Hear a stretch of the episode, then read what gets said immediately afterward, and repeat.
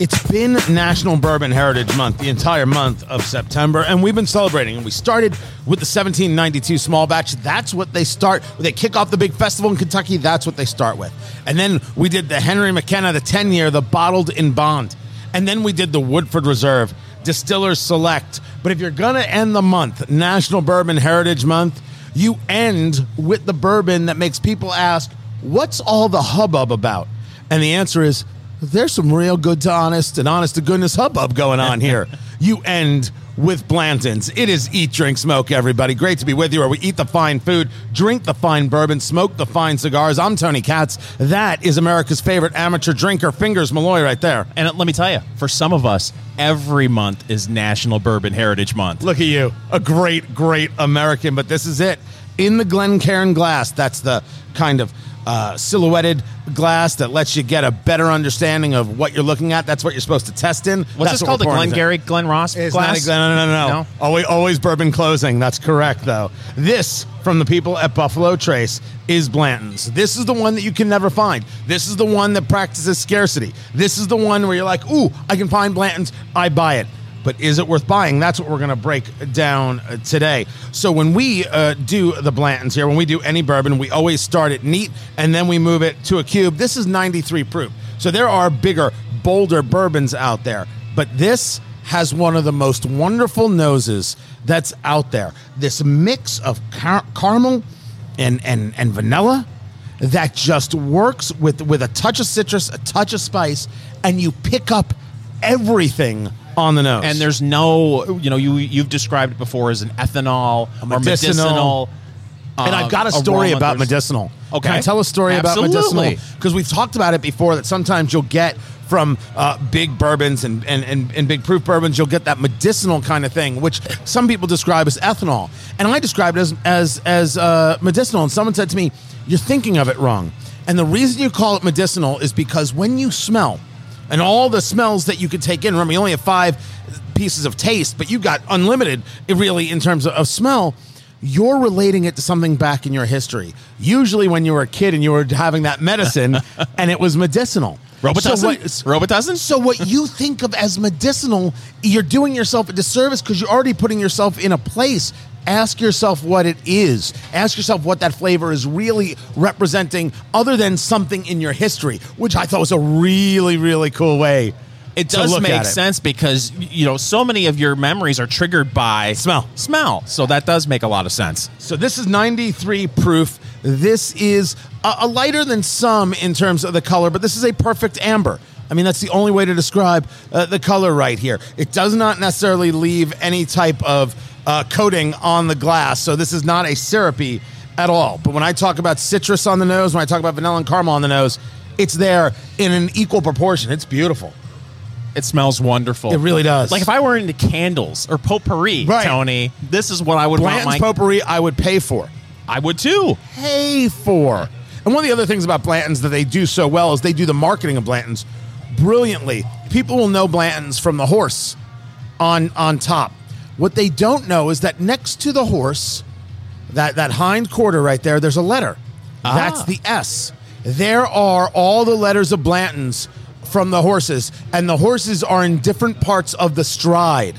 And so people collect Blanton's to be able to collect the top, and then they have these staves where you can put in the individual tops, and it spells out Blanton's, and it's the horse in perfect stride. That's brilliant marketing. I love hobbies. All right? that is brilliant marketing. You ready to do this? Absolutely. We are doing the Blanton's 93 proof.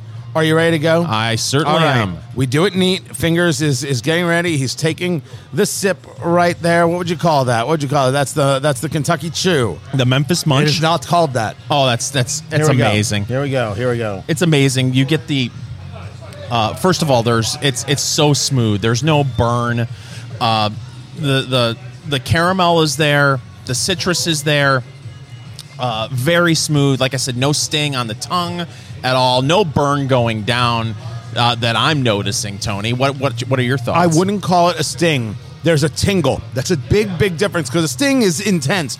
This just lets you know that it's there. I always do two sips to kind of get a feeling of where I'm at. The citrus in the Blantons is for me just special, and it's orange and it's prominent. and it's there. You have a wonderful, easy finish. You feel it a touch as it goes down the throat, but it's not really resting in the chest. Maybe in the lowest part of the chest, you'll feel a slight bit of heat. This, this may very well be worth the hype, boys and girls.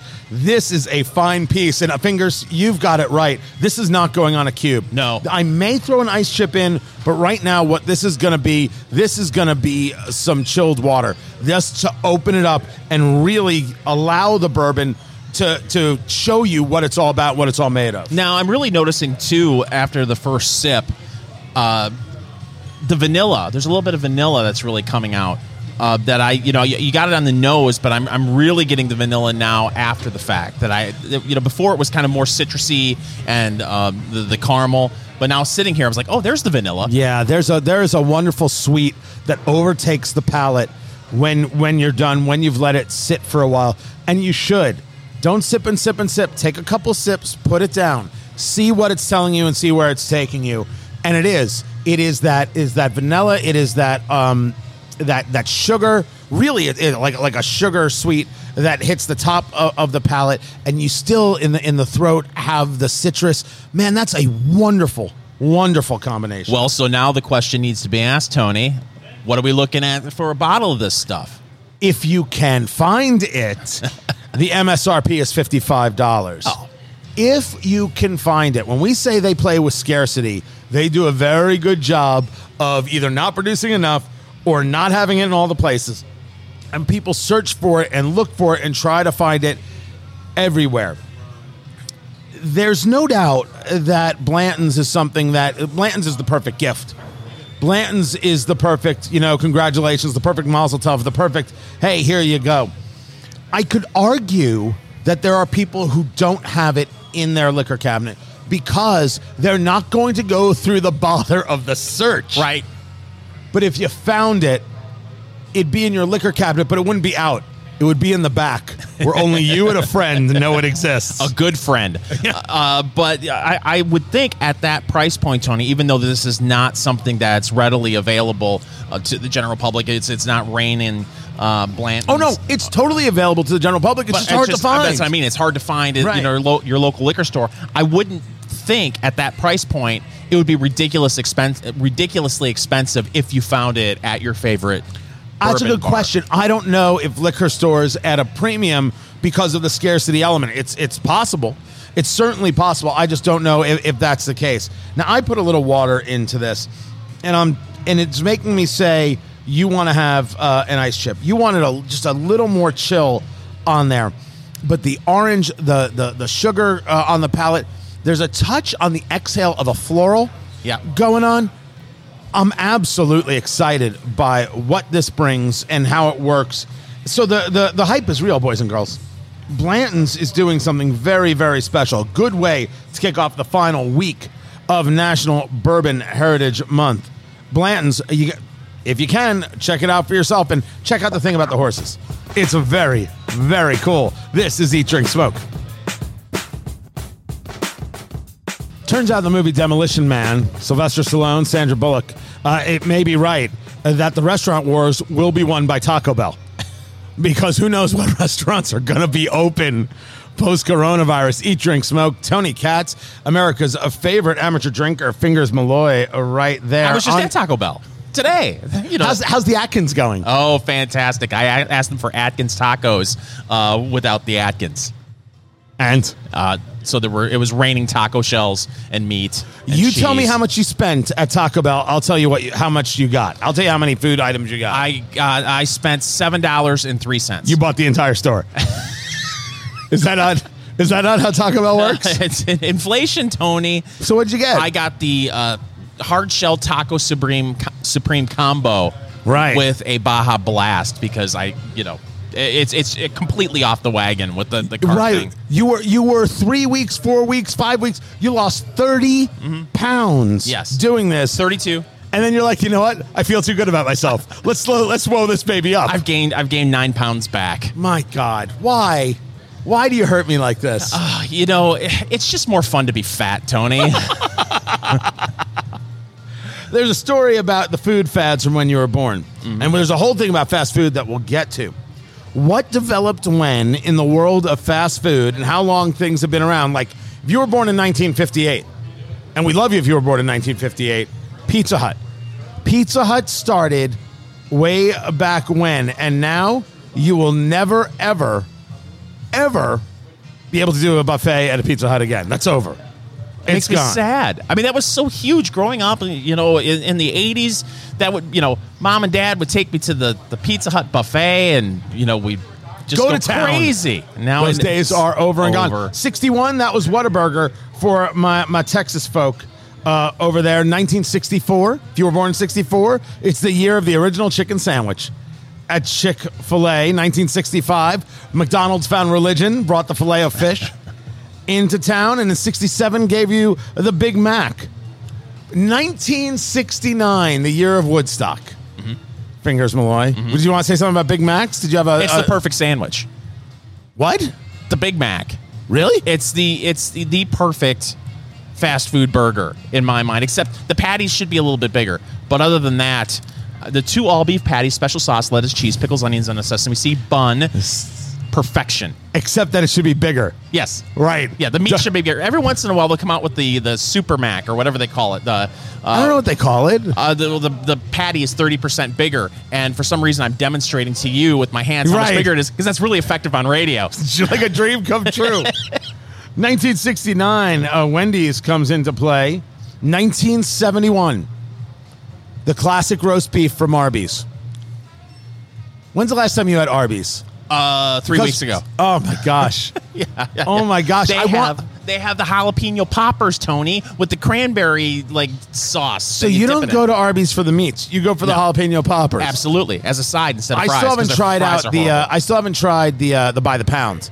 I haven't tried the meats by the pound. I Well, want to. It's not available here. It's right. Only Canada. Atlanta. Oh, it's Atlanta? Yes, Atlanta. Ah, Atla- Atlanta Canadians. It's the same thing. 1972, a fine year, fingers Malloy. Mm-hmm. Fine year. The Munchkin from Dunkin' Donuts. I have never had a munchkin. The little donut hole. It's a Dunkin' oh, Munchkin. is that what they call it? Why don't they just call it a donut hole? because that would be too easy. You never had a Munchkin. 1973 brings you the quarter pounder. 1974 brings you the Egg McMuffin. This is foreshadowing, everybody. You have to keep listening. I would not lie to you about a thing like this. The Egg McMuffin is the perfect food.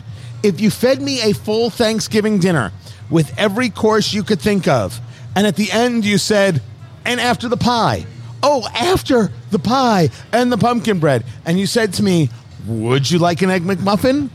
Like Mr. Creosote in History of the World, uh-huh. Part One, I would be like, no, Meaning of Life, not History of the World. That's Mel Brooks. I'm talking Monty Python, Meaning of Life. Like Mr. Creosote at the restaurant who wanted the waffle thin mint. I'd be like, yes, please. Oh, see, to me, it's not even the best breakfast sandwich at McDonald's. You're insane. The sausage McMuffin with egg is the best breakfast sandwich because apparently in COVID nineteen days, McDonald's decided to get rid of their bagel sandwiches, which are steak, egg, and cheese bagels. Foreshadowing. Fantastic. We say no more about the breakfast sandwiches. We moved to 1976.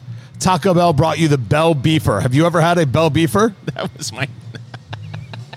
Was is that your name on Tinder? If I go to Tinder, will I I it? stopped myself, but you just went ahead and went there. Uh, I don't remember any sandwiches at Taco Bell. Them No. ever having a sandwich. How about the McRib, 1981? Oh, do you That- like the McRib? I do. I haven't had him forever, but I loved the McRib. Abs saucy and wrong and not really meat, and every part of it just exceptional. I you know I look forward to the McRib release because it's what is it only once a year maybe twice a year it's not quite like the Shamrock Shake but it's maybe twice a year the McRib comes out and I rush out to get one and then I re- it reminds me why I should eat the Shamrock Shake McRib. we do as a family every year. We go get Shamrock Shake with fries right because you got Uh, to no, no, we just actually get the Shamrock Shake. oh you don't do the dipping Nah, I would, I would, but you know, we did this when when when the kids were super small and they couldn't have done two things at once. They were just so happy to get a shake. They didn't know what to do with themselves. You mean I get my own shake? And then we realized that we got like this like four and six year old their own shakes. We're like. We're terrible parents. So now, now they now they get their own. But uh, we had after years after that, we split it for them. well, were They they, up until four o'clock in the morning Uh, no, they would sleep, but like we just knew we were just just so wrong. 1984, the year that changed McDonald's for forever. the McDLT. Oh, you got a hot side hot and the cool side cool. That's right. And George Costanza was in the commercial. You Yes, he remember was. He was singing the song. What was that? Absolutely, What's his real positively. name? Oh, Jason Alexander. Jason Alexander. Yes, is his that's name. his name. I'm That's- sure he loves to be called George Costanza. Yeah, uh, the the residual checks keep coming in. Right. He does not care in the slightest. 1988, Pan Pan from Little Caesars, which I think has the best gig going. Five bucks, hot and ready. You walk in, you walk out with pizza. and a lunch combo, by the way, that's really good. It's basically four pieces of pan pizza and a pop for five bucks. You've you, did you have that for I've, lunch? I've had that once or a thousand times. Yes. 1991, McDonald's, the McLean Deluxe, 91% fat free. Yeah, that didn't last long. Yeah, it didn't. I don't remember it. Um, actually, I remember. I don't think I ever had it. But according to this, it was they bind they would bind the water to beef with seaweed extract to make it more juicy. I'm sure they put that in the commercial to sell people. Right. Sounds right. terrible. 1993, McDonald's brought the McLobster Oh, stop to it. us all. I don't remember that one. Only in Maine, I guess. Yep, the luxury was in Canada and New England in the summer when lobsters are abundant. I'm Thank sure you. that was only the, the best of the best when it comes to lobster meat. 1996, Wendy's brought in the spicy chicken sandwich, starting the spicy chicken sandwich wars. In the year 2000, Starbucks brings you the Frappuccino, which is not a meal, but yet has more calories than a meal. Do you, you you don't get into the fancy coffee drinks, do you? No, uh, no, no uh, Americanos, cappuccinos, But the iced coffee with like caramel not my style. No, I and- can appreciate them, but not my style. Yeah, it's that's a dessert drink. Yeah, I mean, it's just it's if I if I'm going to do that, I want the food. Like I want I want actual actual food. Now, I said there's foreshadowing. Just stick around for it. McDonald's breakfast foreshadowing. I've said too much. This is Eat Drink Smoke. Eat, drink, smoke. It is your food, bourbon, cigar, radio extravaganza. I'm Tony Katz. That is Fingers Malloy. It is Blanton's today, people, for National Bourbon Heritage Month. And it's doing the job. The vanilla, the caramel, that orange citrus that's going on right there. It is absolutely worth the while if you can find it.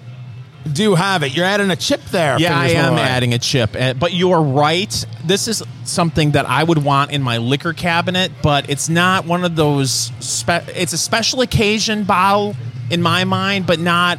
I'm breaking this bottle out for the night for a special occasion. This is a special occasion glass, just Right. one glass of it because it is so hard to find.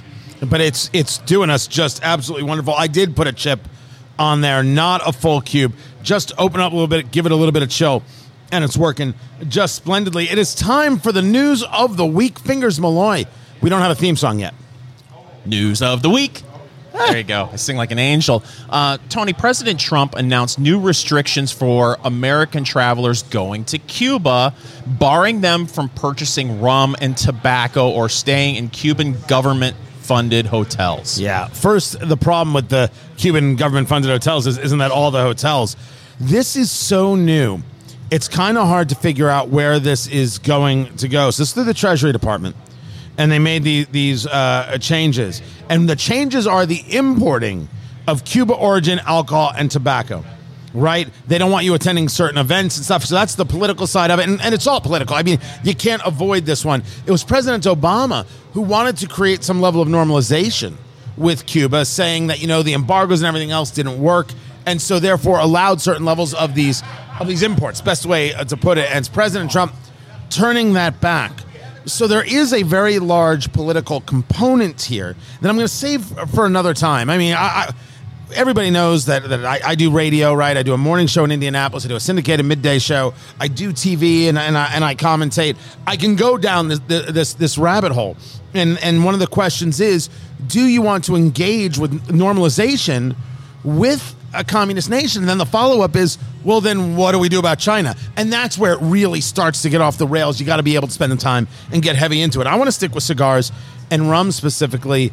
In in in this case, I don't think it changes the cigar industry half a click because I think that the majority of people still getting their Cuban cigar right? Still getting their Romeo Julieta, still getting their Cohiba, are getting that when they're on vacation from other places where they're going to be able to to come back from. I don't know yet whether or not um, the, you're going to see uh, the the people who maybe go to the Dominican or travel overseas to Europe not be able to bring things back. I don't see that as the real crackdown. I think this is specific to trying to do something about uh, Cuba. Now, what's interesting, and and I was I was reading your your article there, fingers.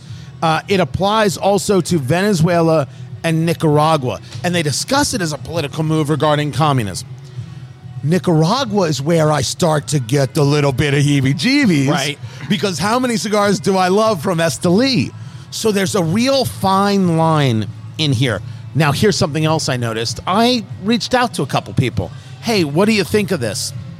I have never heard so much radio silence in my life.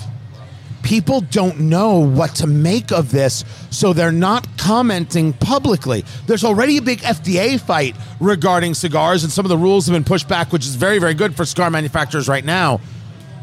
There's there's something underneath this that has a couple of people in cigar land a touch worried, but I don't know enough yet to know how worried or if that's just because this news just came out.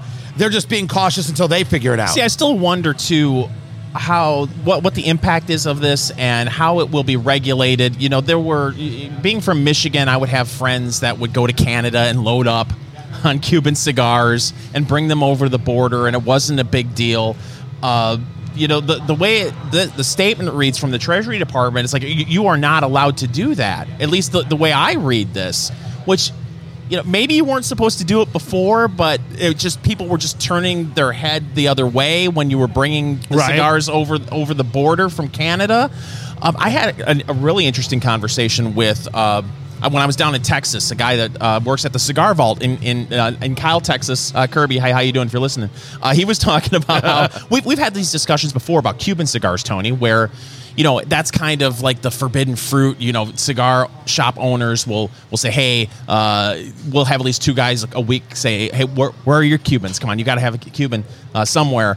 Uh, but there's so many great products from other countries Oh God, yes. that uh, you know uh, a Cuban cigar while it, because it's it's it's something that isn't easy easily accessible you could see the demand for it in the United States but rum Cuban Yeah. rum is supposed to be absolutely fantastic um, and you, you don't hear much about that being brought back to the states um, I'd be interested to hear from alcohol consumers who've had Cuban rum before if they are upset by And, this and it, it's important. This is about Cuban origin, Cuba origin alcohol and tobacco products. So when I talk about, I don't see them stopping the things coming across the border. I still mean it. It's not like I think people go to Cuba and stock up and, and fly back and they're stopping that. There's also a question. Again, I don't want to get political on the thing. It's an election year, and is this all about getting the state of Florida on board by moving this message about Cuba. It's going to get asked. It's going to I the feeling I get is that it's toothless, but everybody's kind of waiting to see is it really toothless? I think that's where it's at. So when I say people are kind of like on the fence, they don't want to they don't want to go too far too quick. I think that's why. I don't want to get too political here Right? It's hard, but I mean it's happening and it affects the things that we love. I just wish this no- announcement would have been made a while ago if they were going to do this instead of what six weeks out from an Right. election. It just looks a little. You just you just kind of shrug your shoulders a little bit when it is what it is. Yeah. Next story. Tony, we've talked about how uh, COVID nineteen has impacted. COVID 19, what's that? right has impacted uh, the American people's choices when it comes to uh, going to restaurants, and uh, we've speculated that maybe the the middle tier, the middle class of restaurants, may be hurting versus the high end and the low end. Well, the casual dining restaurants, as they're called. um, stock analysts are boosting their ratings and targets for fast food companies in large part due to their drive-throughs and cheap menu options, which are likely to encourage frequent visits. Um, they're also downgrading companies like Darden uh, Corporation. They own uh, Olive Garden, Right. and Longhorn, I believe, Steakhouse, and some of these these middle of the road steak, uh, you know, or restaurants where people it's dine in, but it's not the high end steakhouse, Tony. So it's starting to shake out to maybe we were right in our analysis. I think I think we were that you know I didn't see at the beginning people were going to use like DoorDash and Grubhub for for quick service, but it makes perfect sense that they were using, of course, the drive-throughs for quick service. It also makes perfect sense that people aren't going to spend their money in that middle casual dining sector. They're going to cook at home. And when they go out, they're going to go out well and big. And most of those fine dining places, you know, you could of course mention something like Ruth's Chris. They're always they're usually like individually owned kind of places, smaller groups that you wouldn't necessarily maybe see a stock from. This makes sense, and we did have this one accurate. Bad, bad news for the Chili's and the Applebee's and the Right. and, and and all of those kinds of places. You mentioned Texas Roadhouse and, and those kinds of places. This is, but we've seen history is replete with examples of cultural shifts and changes that that take place and i'm not surprised that this one is coming but to see them so and by the way heavily targeting increases in the fast food it's really incredible Well, and you know, they're maybe they're a little bit slower to adapt, Tony. I mean, we've seen chains like say Golden Corral, buffet chains that are Right. trying to maneuver in the uh, I hate to say new world we live in, but the, the the new age, but kind of going away from the the buffet style and more to the you know order and and and deliver. I don't know what you'd call that. a regular restaurant. A regular kind of thing. restaurant kind of thing. Yes, that's, exactly. that's how they say it in the latin that's that's how they talked about it in the stock market today. No, I mean, I, I don't also believe in the words new normal. Drives me absolutely crazy. But you do, as a business owner, have to accept your reality. And here's the reality. It doesn't seem like it's going anywhere anytime soon. This is Eat, Drink, Smoke. Conversation of trends is going to be the big buzzword going into 2021. What has coronavirus done to trends? We've been going over it. We've gone over it with liquor. We've gone over it with uh, cigars, talking about uh, casual serve versus uh, quick serve restaurants. Eat, drink, smoke, everybody. Tony Katz and Fingers Malloy. Hotels. Because what the analysts are seeing is that when people are going on any level of vacation, any level of vacation, they're staying away from hotels and going to vacation rentals. And that's disaster for the hotel industry. I'm not opposed to vacation rentals and getting the house. I guess they assume it's safer. Right? I, I mean, it's safer because I'm sure there are more video cameras that are hidden around the place. Okay. Here's yeah, right. There's always scares me. I, do, I check the vents. I'm not. I am that guy. Well, I was just in a hotel recently, and the first thing I did was, and not that anybody's looking for you know nudes of me, but I took uh, Kleenex and I stuffed it in the peephole. peephole. Yeah, because you don't want an exposed peephole. Right, right. No one wants to be Erin Andrews. Right. Exactly. But I okay. Here's the deal with uh, these. The Airbnbs of the world, and by the way, Airbnb would be a fantastic sponsor of the Wouldn't Eat, Drink, they? Smoke Radio program. Right. Uh, but uh, and this, and I freely admit, Tony, this is a character flaw of mine. I, I was at an Airbnb uh, for a political conference in in Washington D.C.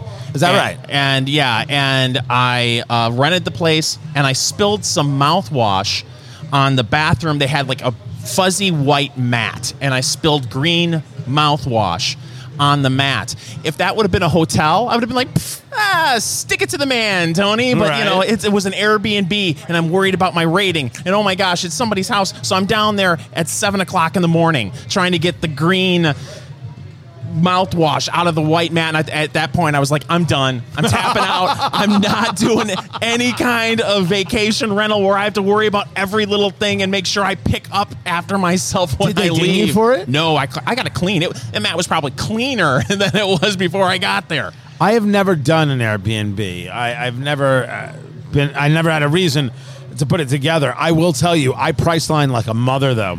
When I was traveling, like I would be in New in, in New York like once once every month doing stuff. I'd be in DC. I'd be in Los Angeles doing doing book stuff, and and I, I uh, price line. Bloop, done Oh. out. I don't even think. Like, it breaks my heart that it appears as though Priceline has gotten rid of the name your own price. I don't I don't see it anywhere on the app anymore. It's all you know they do the express deal instead, Right. which is a lot like what Hotwire used to be. Mm-hmm. But I used to love the name your own price, and uh, I, I don't see it there anymore. I find that you can't find it on the site, but you can find it on the app. That's what my discovery has been. But I, I found that the express deals very often were just easier to deal Right. with. Right? Uh, was I going to save the extra six or seven dollars a night per room, or was I just going to be done with this thing already? And I went with done with this thing. Well, it's great about the express deal is a lot of times they'll kind of give you a hint as to you know, Right. Oh, the last person that booked this it was a Holiday Inn, which by the Holiday Inn would make a great sponsor of the Eat Drink Smoke Wouldn't radio they? program. Um, sometimes they'll say it's one of these four hotels. yeah, okay. So you pick which one is the crappiest. You're like, it'll be that hotel. Can I live with that? And then I go to it. The other things uh, people are doing is road trips not too far from home. That makes perfect sense. And I can totally see that. What I don't see are people. Is a road trip a day trip? Or is a road trip, are you really packing up the family to go stay in a motel somewhere for the weekend or an Airbnb just for a couple of days? no, that's a week long thing. Like I, a, a couple of times in the last few years, I've loaded up the car and taken the family to Florida. You know, Right. rented a van and because I mean. Airfare because you hate yourself and love there- torture. there's that, but airfare was ridiculous. But uh, you know now, I can see where people would want to do the shorter trip. Uh, you don't want to go too far away because listen, I, I worried about this when I went on my trip a couple weeks ago. What if you find out that you should be quarantined if someone in your family got a positive test result, and all of a sudden you are six states away, uh, and you- Right. they're not going to let you hop on a plane. You, you know, it's it's it's it's it's just wild times we're living you know right what? now. I think I don't know if anybody's actually following. Not that they shouldn't. I just don't know how much they are following it. You know, there was a moment where you, where no matter where you walked in, no matter where you were, someone was checking your temperature. Right. I don't know if that's true anymore. Here in our Indiana, the governor just you know decreased a lot of of uh, the rules. You know, and and you, there's still a mask mandate, which is a whole thing in of itself, but decreased some of the rules. And for for Indiana, we've been like, well, why hasn't this happened for forever? And hello, all the people in Indiana listening on WSHY and, and Lafayette, uh, the Patriot 104.3. I think people are saying uh, we're not going to worry about it. We're just going to try our best to go have a good time. I just wonder how many people are road tripping for a weekend thing. Is that is that happening a lot right now? Right now, I would think the if if you have no worries about your job and you know you, you- there's uh, you know you're you're financially okay, I could see where people are doing it because gas prices are still ridiculously cheap and hotel rooms. There are so many bargains out there if you're willing to do a hotel room versus uh, say an Airbnb, but it makes you wonder based on what we're seeing in the trends according to Forbes if now Airbnb prices are going up up up up. A very, very crazy story about fatherhood.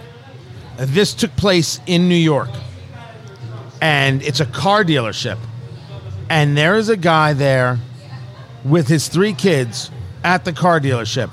He's sitting on the couch, sitting on the couch, and for whatever reason, there's a guy who walks into the car dealership and starts shooting Oh my goodness. starts shooting in a car dealership. He's on the couch. He and he's got his his three kids on the couch, and you see him. You see uh, this guy grab his kids, throw them to the ground, and jump on top of them. He actually got shot in the thigh. He's gonna he's gonna be, uh, be okay.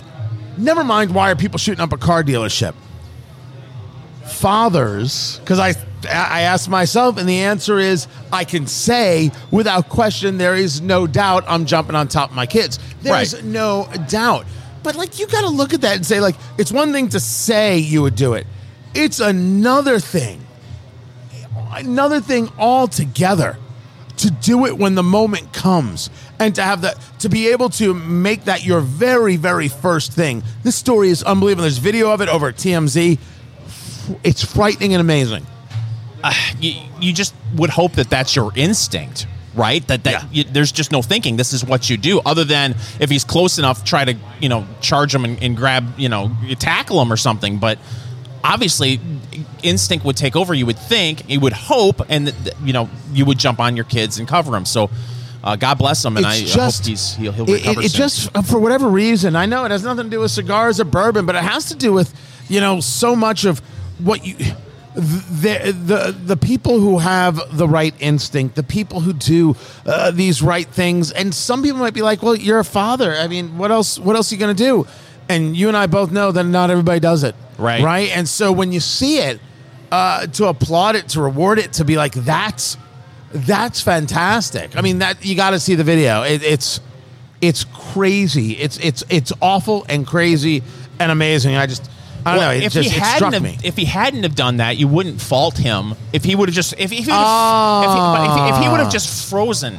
if he just froze out of out of shock before he hopped on the kids, how are you going to condemn? You're not just I- I- expecting yeah, I- to sit in a, a car dealership and have that happen. No, you don't. I don't, and I don't think I would con- condemn the dude. But of course, it would have been a much bigger story, Right. If he had, if he had frozen or something like that, It'd be a much, much bigger story. It's, it's just, I don't know. It just, it struck me as something I, I wanted uh, to share. Just like I want to share good news. Fingers Malloy, Huh? um, Kraft is now making pumpkin spice macaroni and cheese. Why? Why? Why? You Hey, hate me. man. Clearly, you hate me. See, people taking care of their kids, pumpkin spice mac and cheese. Tell me you're not happy. Tell me you're not feeding this to the children tonight. Is, is there? I don't understand how there is there somewhere uh, the lab boys at Kraft are they saying to themselves, you know, it would be really great if we combined pasta with cheese and pumpkin spice, and that's a medley that everyone would enjoy. It's like there's a party in your mouth and everyone's invited. What a fantastic combination! So you're saying you're not going to have this? no? Wow. I'm not having it. Your it. hatred of pumpkin spice is overwhelming. The Blanton's, people. Yeah, you might want to get that in your liquor cabinet. It's doing quite all right. This is Eat, Drink, Smoke.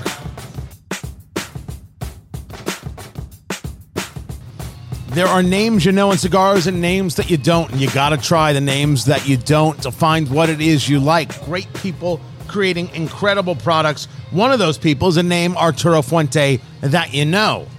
But Casa Cuba, the Florfina, the Doble Seis, yeah, I didn't think you knew it. This is Eat, Drink, Smoke, where we eat the fine food, drink the fine bourbon, smoke the fine cigars. I'm Tony Katz. That is America's favorite amateur drinker, Fingers Malloy. And this is the Casa Cuba, a Doble Seis, D O B L E.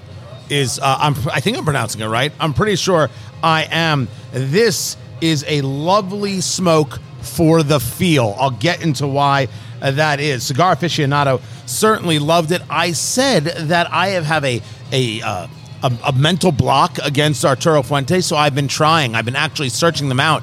Finding different things uh, that they do. This is an Ecuadorian wrapper, a Dominican in the binder and uh, filler. The size here is a, uh, a 6 by 52. What in the world does that mean? I'm happy to explain it to you. 6 refers to the fact that it's 6 inches long. Tee Does that make you laugh, Fingers Malloy? tee And 52 is the ring gauge, how thick it is around. tee. It always, always makes him smile. So a 64 ring gauge is a full one inch around. 52 I find to be a very, very good mouth feel. Yeah, you're you're you're, you're smoking it. It's got to be comfortable to do. This, well, I don't think it's meant to be. There's a touch of box press feel Yeah. going on in here, which is kind of great. The box press, by the way, comes from the rollers of Cuba who didn't want their cigars rolling away. So they box pressed them. They squared them off so it would sit perfectly on on on their shelf right there. This is a very very easy smoke. I think I'll say that this is in the medium kind of kind of range. Uh, I think that I think that's that's uh, fine. Um, you know, but uh, in in the main, I think this is more in the mild medium uh, right there. I think there is a lot of. Of uh, brighter earth kind of flavors going on in here. There's a bit of spice, especially with that Dominican, and there's also a tremendous amount of smoke that comes off this. A nice Yeah. cream smoke that comes right off the top. We just started. We always break our cigars into thirds first third, second third, final third when we're reviewing them. Where are you at, Fingers? Well, I'm noticing right away um, in the first third there is that spice, but it's not an overwhelming spice. But it's it's definitely a, a, a you know the spicy kind of pepper that you, you get from uh, this cigar. Uh, you notice that right away. Also, kind of the earthy notes.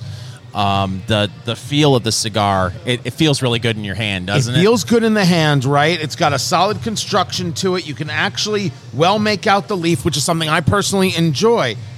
But feel it itself. That is oily right Yeah. there. Now, I often say I like it with a touch of grit.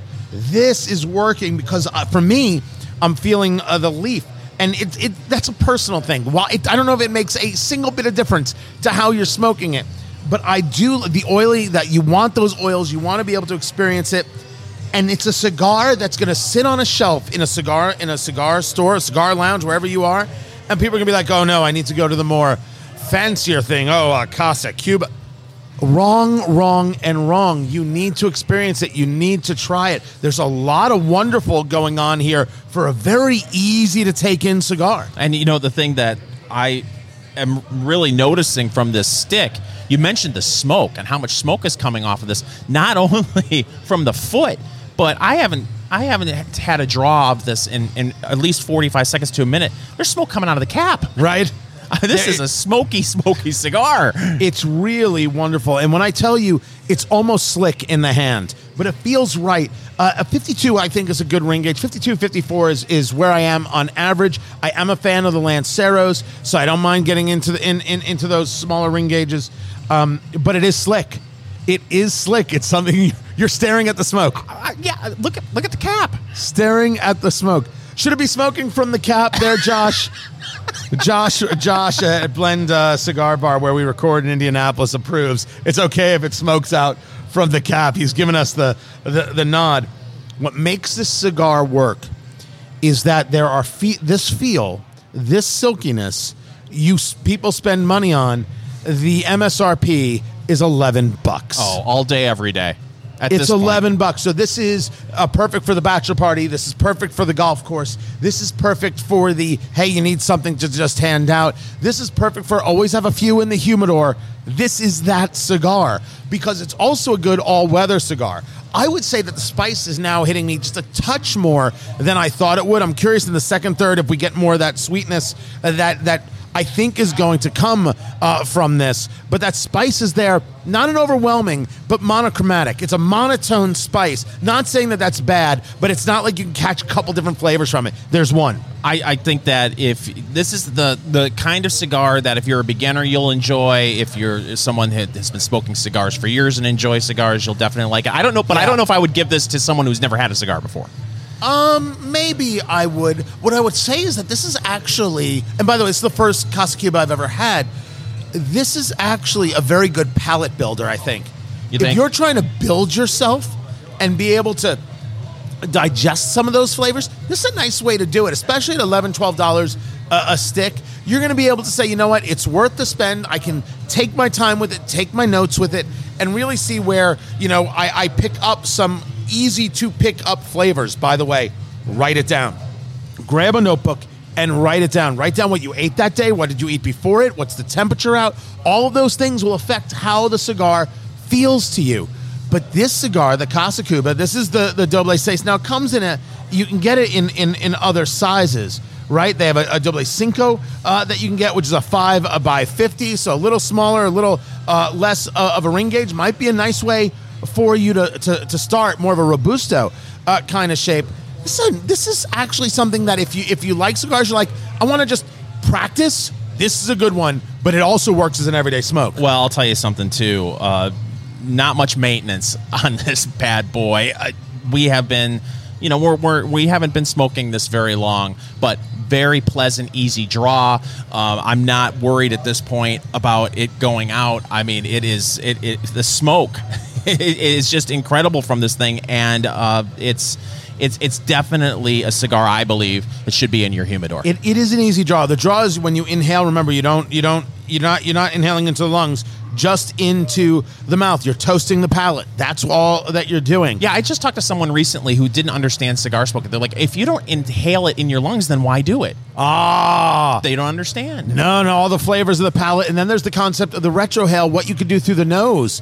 Thinking of all the the flavors you can grab there. I will tell you that I do agree that the draw is easy, but it's because I'm talking, my burn is not as even all the way around, which is that's an OCD annoyance. Not necessarily something you should worry about, but over time, make sure you're spinning your cigar. You're you're moving it a little bit a- as you're with it. This, the Casa Cuba, uh, you'll see it as Casa Cuba Flor Fina, and this is uh, the uh, Doble Seis. This is a nice, nice smoke. This is easy, and, and when I remember, it's me talking about it. I smoke up for a living. All right, there's the nice spice there. There's the good smoke there. I think we're going to see some sweetness kind of develop in in this uh, cigar. Uh, the the oily, oily, wonderful wrapper that's on here, and it's a beautiful, beautiful milk chocolate when you see it. Um, right size for me, right feel for me. Uh, this is this is an in the humidor uh, kind of thing, and I do think you could give this to somebody who's at least smoked before. I, I, I have faith in that. This is Eat Drink Smoke.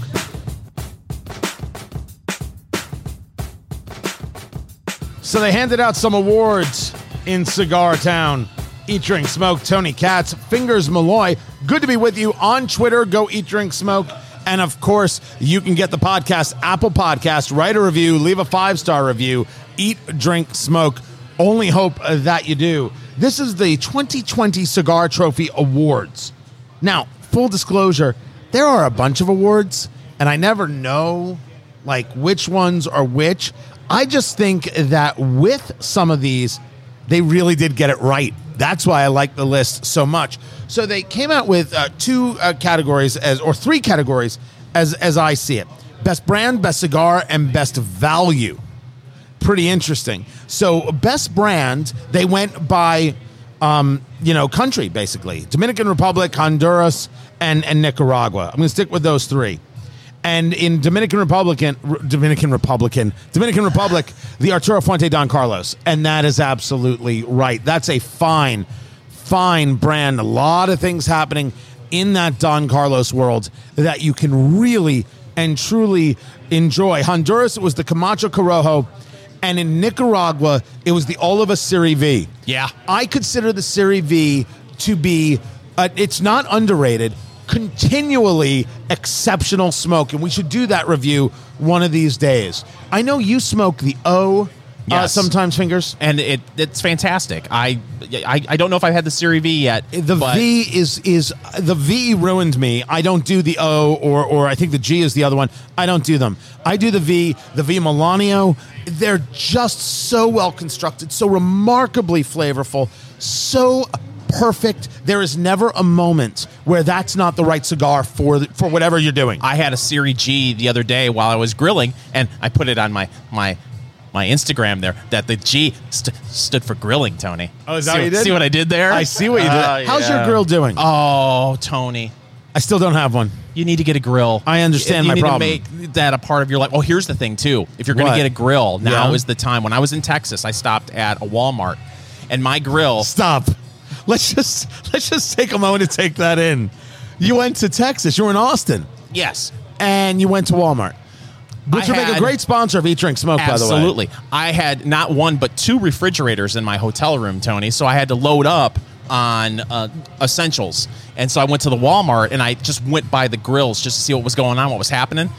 They have my grill there. I bought mine at Home Depot on clearance for $150 less than what I paid for it at Home Depot. I'm So sorry. now is the time. It's after Labor But you do Day. the whole charcoal fed and everything Yeah, else. it's a gravity fed charcoal smoker and grill, and it is it is outstanding. The other night I made uh, two inch thick sirloin steaks, reverse seared for about an hour and twenty minutes.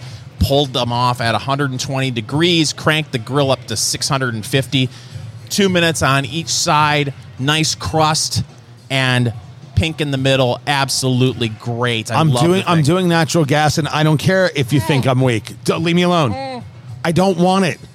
I just want the heat and make the meat the, hot. But the heat, it- all you have to do is pour the charcoal in and it. light it. It's already too much. It's, it's, it's it's more than I can and take. you can sit there and and reverse sear, smoke a cigar outside. It's such a wonderful experience, Tony. uh, no, Natural no. gas, steak I'm done doing in it. 20 minutes. I'm doing it. Oh, I- lord. uh, by the way, I've been saying I'm doing it now for nine months, and I still haven't done it yet. I'm still doing steaks on a cast iron skillet, and I gotta tell you, you could do. I do love cast iron in a way that's irrational. I had a friend post a picture on social media the other day. His roommate tried to do him a solid and put his cast iron skillet in the dishwasher. Oh no, no, no! I thought that was a joke. I No. saw that Yeah, tweet yeah, at no. Fingers Malloy on Twitter. Yeah. You're serious? Yeah, put it in the in the dishwasher. Hey, I did you a favor. I, I, I used your cast iron skillet and I cleaned it for you. And then he opened up the dishwasher, and there it was. Well, that's a that's a pretty big paperweight. Uh, yeah, or a, a pretty heavy weapon to smack your roommate upside the head for putting it in the Oh, dishwasher. Don't do that. Don't even wash the thing. It adds to the flavor. What's wrong with you? But the Serie V is wonderful. Seriously, go out and buy that immediately from your local uh, tobacconist. Then they went into best cigar. Now they they they put Cuba on here, and it was uh, the Behike, which, as I have been told, the Cohiba Behike is the best cigar in the world. I have not yet smoked the Behike. I cannot confirm nor deny, but I don't search out Cuban cigars. Right? It's just not my my normal uh, speed. From the Dominican, it was the Davidoff Grand Cru Toro. Okay, the Grand Cru really is an exceptional cigar. It's really, really solid. The thing is, you're not going to find it anywhere.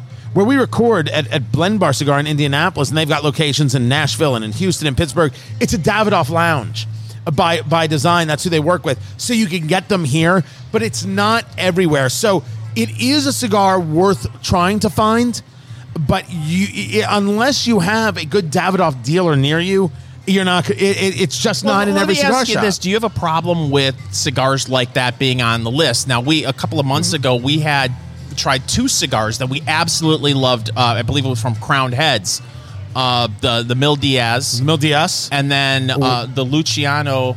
The uh, Dreamer. the Dreamer. They were both fantastic cigars. The the Mil Días is, is now available here at and Blend in other Cigar. places. Yes, you can um, find the Mil Días, M I L, second word D S D I S, thousand days, Mil Días. But uh, the Luciano, the Dreamer, I've been looking everywhere and I can't find it. I just don't think Crowned Heads has that out in production yet. You should check that episode if you go to the podcast. Our conversation with the cigar maker Luciano, really fantastic. But you don't have a problem with a cigar being No. called best cigar if it's really, really hard to find. No, no, no. They they rank it best is best. That's all there is to it.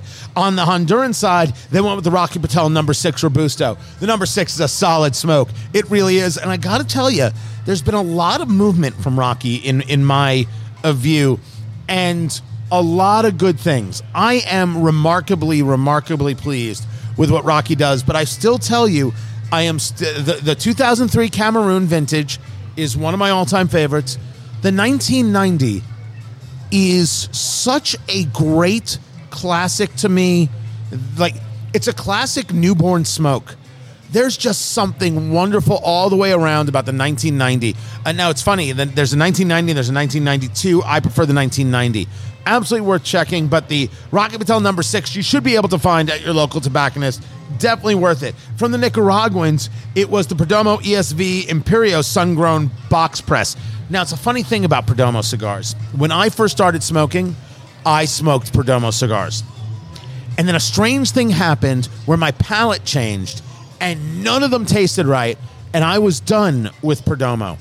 But I know that it's just like I say with the Arturo Fuentes, I need to bring myself back Time to revisit. yeah, absolutely, positively need need to come back. And on the value side, from the Dominican, it was the La Aurora Cameroon.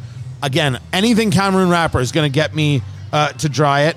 Uh, and then from Nicaragua, the Padron Classic Series. So that's the. I, I think they're referring to the brown label. There, you often see it. You've got a different level series, the 3000, the 4000. Padron's an easy smoke. I will tell you, for me, it doesn't fit a profile for me. Something about it, for me, is off. But everybody I know is always super happy when they've got a Padron. They're super, super happy with it. What I've noticed, and I and I can't remember if it's a 2000 the the, the uh, Maduro wrapper on the Padron, I felt like the flavor was consistent throughout the stick. It didn't really change all that much, uh, but I really enjoyed it. Well, I mean, if that, that's all that matters. If you're not picking up changes, but it has a, a consistent flavor profile, I don't think there's anything wrong with that at all. This is Eat, Drink, Smoke. Eat, Drink, Smoke. It is your cigar, bourbon, foodie radio extravaganza. I like the way that sounds. I'm Tony Katz. That is America's favorite amateur drinker, Fingers Malloy. It is a review of the Casa Cuba uh, Doble Seis cigar. It's it's lovely. We've moved into the second third here, and as I thought, it has sweetened up. It has sweetened up a nice a nice touch. There's a touch of cocoa uh, going on in there. That spice has e- has has simmered on down. Um, this there's there's a cream in there, like like a cocoa cream. Very very pleased. Isn't it amazing how different palates react differently to, to cigars? This, to me, the spice has not subsided at all. It's actually gotten a little spicier for Has me. Has it? Yes, uh, but I'm getting the creams that I, I wasn't getting before. But the spice is still very much there for me. No, I'm I, I'm enjoying it at 11 12 dollars a stick. This is in your humidor, especially if you want to kind of feel how some flavors go and and take your time with it. This is a uh, a 52 by six, nice size smoke, and that wrapper is just oily, oily, delicious. Fingers Malloy. News of the week. What do you got? Well, Tony, uh, I, a couple of months ago, I was up in Michigan with my dad, and he had a hankering for an egg McMuffin. Who doesn't? It was two, Perfect food. It was two o'clock in the afternoon. I said, "Well, Dad, no problem. They've got all day breakfast at McDonald's." And I went there, and I found out that they had suspended all day breakfast at McDonald's because of the COVID nineteen pandemic. And uh, Business Insider reported just as of late September here, it hasn't returned. And I told you there'd be foreshadowing, and here it is. There's a possibility that all day breakfast is gone. And when all day breakfast came into being, it was a mess, and stores were angry, and we don't know how to do this. And what are you crazy? And me, I could get an egg McMuffin at three o'clock in the afternoon. I was the happiest man on planet Earth. Well, if I remember correctly, you know, McDonald's sales they were they were kind of struggling, and this was a real shot in the arm, Tony. When they first came out with this, I mean, everybody was, "Oh, what's it going to be like to have an egg McMuffin at a drive-through at three o'clock in the afternoon?" And their sales went up. Uh, McDonald's released a statement saying, "We removed all-day breakfast from the menu to simplify operations in our kitchens, which we saw provided better speed of service and order accuracy." But no, they did it because they didn't want the overhead and the people and everything else. I mean, that's that that has to be the answer. And I'm not, I don't blame them. There are a lot of places that trim down menus to be able to just do the basics so they could be more efficient, more cost effective. Well, but, but they're they're basically kind of saying that it, a final decision has not been made whether they're going to bring it back, which I'm just completely shocked by. Maybe maybe the franchisees were pushing back, saying we we don't like this; it's too much. I mean, that's the only thing I could think of because you would think corporate would love it. But we liked it. yes, People liked it. So I'm not. How could the franchise? I mean, I could. I I take that back. I could see how the franchisee would be like, it's just there's just too much work involved in keeping everything going all day. But I, I, I think it was a winner. I think it worked for them, and I'd be sorry uh, to see it go. Still, the world's most perfect food, uh, and by the way, nutritious. But it- it's as, as we have learned, we don't know what's going to come of of the world uh, of coronavirus. We don't know what their people are going to have to do to ensure they can make everything work the way they want it to and have bottom lines make sense. So this might be a casualty, which is just a dang shame. Well, speaking of things that If they would put a hash brown on the Big Mac, the hash mac, if they did the hash mac, I would order the hash mac. And I don't and I don't eat the fast food. I would order the hash mac I look today. at a Big Mac and I think to myself, this thing needs more carbs. yes. if we can only put a potato. we put a man on the moon, but we can't put a hash brown on a Big Mac. Come on, Space Force. Well, speaking of uh, the coronavirus and its impact on business and customers, did you see this video on TMZ, Tony, of this woman who absolutely freaked out in in uh, the UK? She was going shopping and. In many stores and in many grocery stores in the United States, they have the little arrow saying you can only go one way down an aisle. And Well, they're everywhere. And pretty much everybody ignores it. Right. Uh, You don't see too many people following the arrow saying, oh, this is a one way. I'm sorry, you must turn around. Well, this woman was called on it by clerks at So the this clerk said, "Hey, please follow the arrows." Yes. And she said, Not only will I not do it, I'm going to destroy your store. She went into the wine section and she just took three shelves f- stocked full of bottles of wine and just cleared it. And there was red wine all over the floor. I hope she does a hundred years in jail and hard time. I'm talking North Korean jail. oh, I hate these people. Why? Why? What makes you? What makes her think, not why is she so angry? I don't know I, if I can help with that, but I want to go a step deeper. What made you think you were allowed to be so angry? What made you think that response was allowable? That you can say, I'm so offended by the rule of the store that doesn't belong to me that I'm going to rip product off the shelf and destroy it. What happens to people? I think what well, what's funny about this is not only what happens to people, but why does it take sometimes a long time for stories like this to catch fire? This actually happened in May, but this video finally went viral. Is that right? Yeah. So think back in May, there was just so much more stress about the, the pandemic, and people didn't exactly know uh, how how deadly it was, and and so I you, there was a lot of I don't anxiety, and some people just crack, and this woman clearly cracked under anxiety and and just just wrecked the place. But we've talked about this previously, Tony.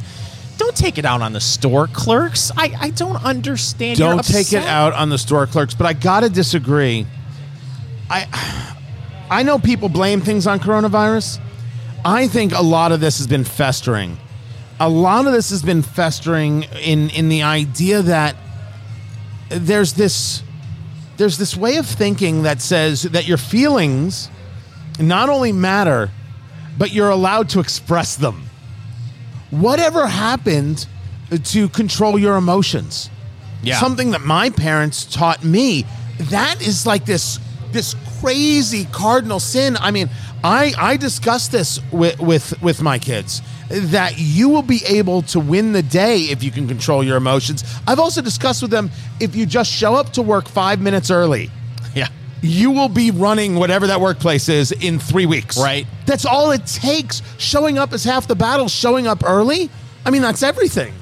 I listen. I, I'm just going to go ahead and and speculate further because it, it's fun. Uh, I I do think a lot of this is social media driven, and what I mean by that is everyone is so outraged all the time. You know, it's just they, they look at, at at Twitter and Facebook and they're they're Right. mad, they're angry, true. angry, and it's bleeding over into the real world. And when you're angry on social media, uh, you can do anything and say anything. And then you, you might be right that people take that into the real world. I mean, we've both dealt with craziness on Twitter. I'm at Tony Katz. You're at Fingers Malloy. I had a guy say he wanted to punch me in the face for something. What? If I don't like someone on Twitter, block, delete, ignore. I've got a life to lead. The mute feature on Twitter has been a godsend for me. I don't like blocking people because I don't want them to have the satisfaction knowing that I blocked them. So I just mute them and I never see them again, and it's fantastic. Do you think that's more satisfying? I don't want to give them the satisfaction. Say, Aha! I said I'm going to punch Fingers Malloy See? in the face, and he blocked me. That's too much thought into it. I can't put that. I know. No, I can't be like, I'm going to get over on you. I just don't want to know you. I just Yeah. need you out uh, completely. And it could be this woman. The real problem is she was off her meds. Honestly, who knows? Well, she was arrested. Uh, she was uh, arrested for criminal damage and public order. Whatever that means. Uh, and uh, she has been surprisingly banned from the store. shocking. shocking, but true. Anything else? Well, oh, we talk about how this is the sweetest gig in, in radio. Our gig is Eat, Drink, Smoke is the sweetest Yes. gig in radio. Uh, Anheuser-Busch wants to pay someone $50,000 50 grand. uh, to be the chief exploration officer to travel around the United States uh, and posting photos at national parks uh, to the brand's social media accounts. Apparently, holding a Michelob Ultra, which, by the way, Michelob Ultra would be a fantastic sponsor of the Amazing Eat, Drink, sponsor Smoke radio Eat, program. So 50 grand to travel to the national parks with a beer. Yes, Are you allowed to bring a beer into the national parks? I think it's been done. Oh, it's been done. that's that's not what I asked uh, at, at all. That's fun. That finally, finally, we, we have found something I'm willing to change vocations to do. Can I do the show on the road? Sure. Then we're doing it. This is Eat, Drink, Smoke. So I'm a sucker for a good list. And this is the kind of list where everybody gets to agree and disagree and start a war.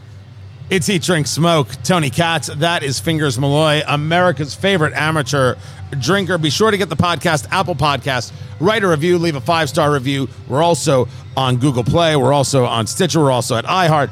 We're everywhere, Fingers. Uh, if you have a favorite podcast platform, we're there. That's how it works. Now, this right here is a list from Rolling Stone, which, all right, I may not be the biggest fan of, of Rolling Stone magazine these days. I don't read it like I used to. When I was a kid, I did read it. It's the top 500 albums of all time. It is the kind of thing that will d- break up families.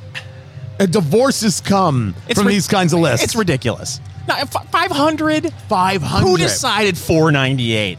You know, I think 499. Uh, I understand that, but I don't know if 498 should have been at 498. I think it should have been at 500. Who comes up with this? Rolling Stone, apparently. you're not the kind of music fan that's into it. I I like music, but I've never been a collector. I've never been I got to have all the albums. I've never I've never been that guy. I've never done those things. There are people who do it.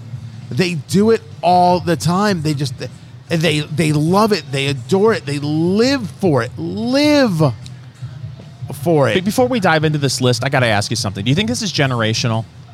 I mean, do you think that we're the, the Gen X folks? Do you think we're the last generation that really got into albums and, and, and CDs? Because today, uh, do people they just electronically download whatever songs that they like from an album, and, and a lot of people don't even know what album a song is on or a song is on. You know what I'm saying? It's like, are people into albums? Do you think younger people like like we were? No, I, I, I don't think so because I think that everybody is getting singles and aren't getting uh, getting albums. I think that much is true, but I think that what you have from this generation is you have you have a whole bunch of I, I think like not so good music, right? I, I think I think that much is is is true.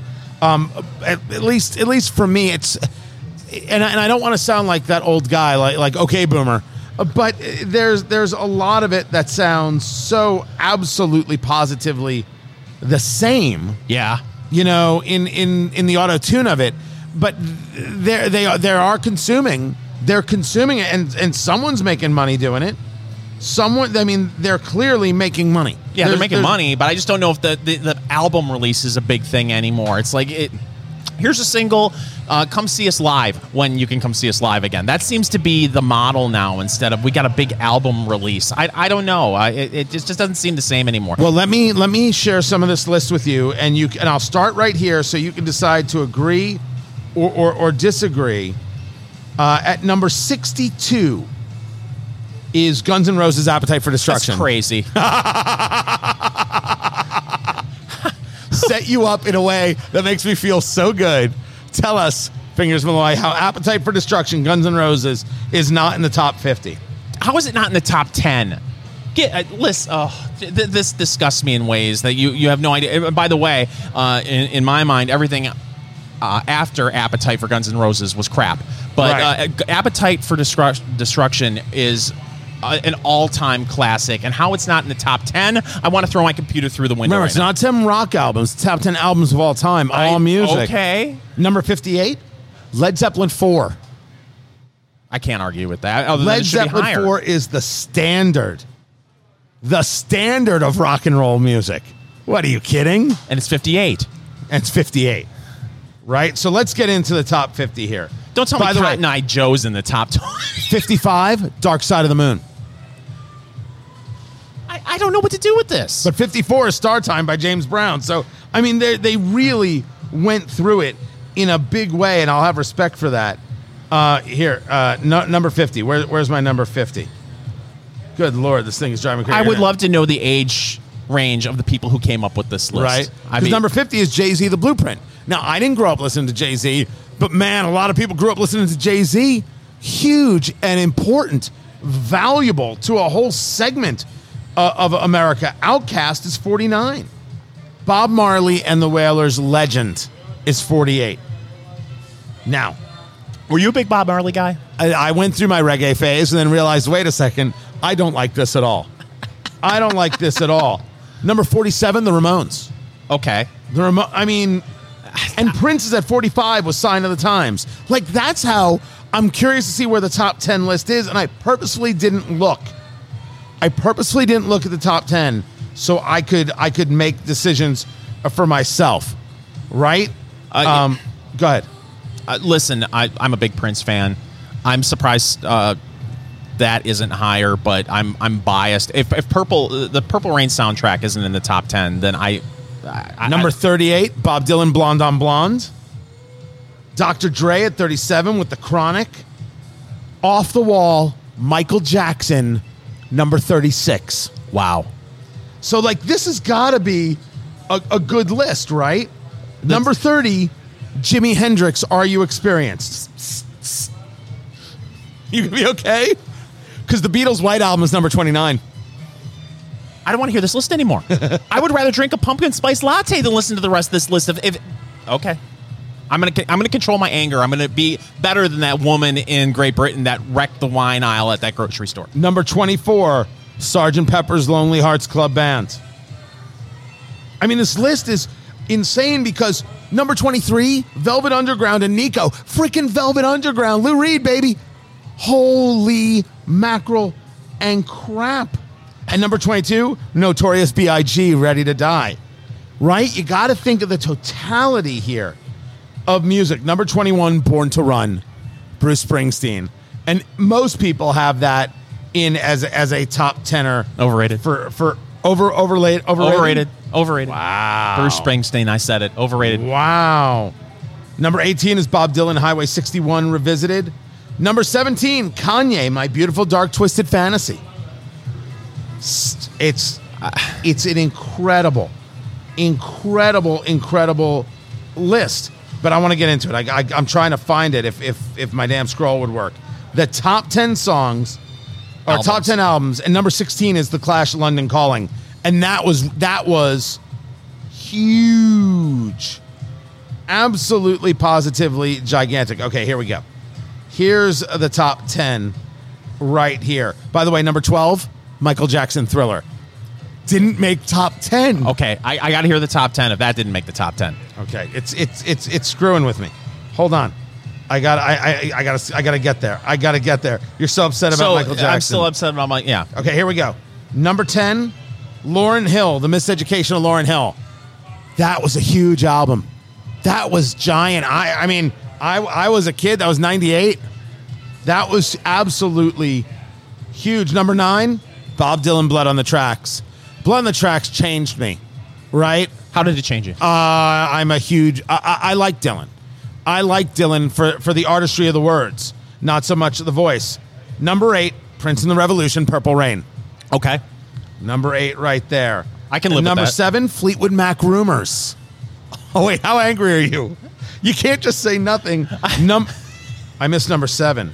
N- No, I guess. The, oh, number seven was Fleetwood Mac and Rumors. Sorry. Number six, Nirvana. Never mind. don't have a problem with that. Number five, Abbey Road from the Beatles. That's fine. Number four, Stevie Wonder, Songs in the Key of Life. Okay, Yeah. Yeah, that's good. Stevie Wonder, That's good. born in S- Aquarium's good too. born in Saginaw, Michigan, by the way, Oh, look at you. Anything from Michigan. hometown boy. Number three, Joni Mitchell, Blue. That's that's heady. So the people who put together this list saw some things. They did a lot of listening right there. Number two, the Beach Boys, Pet Sounds, changed music. Beach Boys changed music. It can't it can't be said uh, uh, uh, uh, enough. Brian Wilson changed the game. And number one, I don't disagree. It's Marvin Gaye. What's going on? I can listen to Marvin Gaye days, nights, weekends, all of it. I don't have a problem with that at all. I don't have a problem with number one. I have a problem with the list. It's the kind of thing where you have the problem with the list. We could spend an hour on this. the Casa Cuba. Check it out for yourself. A fantastic cigar and the Blanton's. If you can find it in the deep recesses of your liquor cabinet. This is Eat Drink Smoke.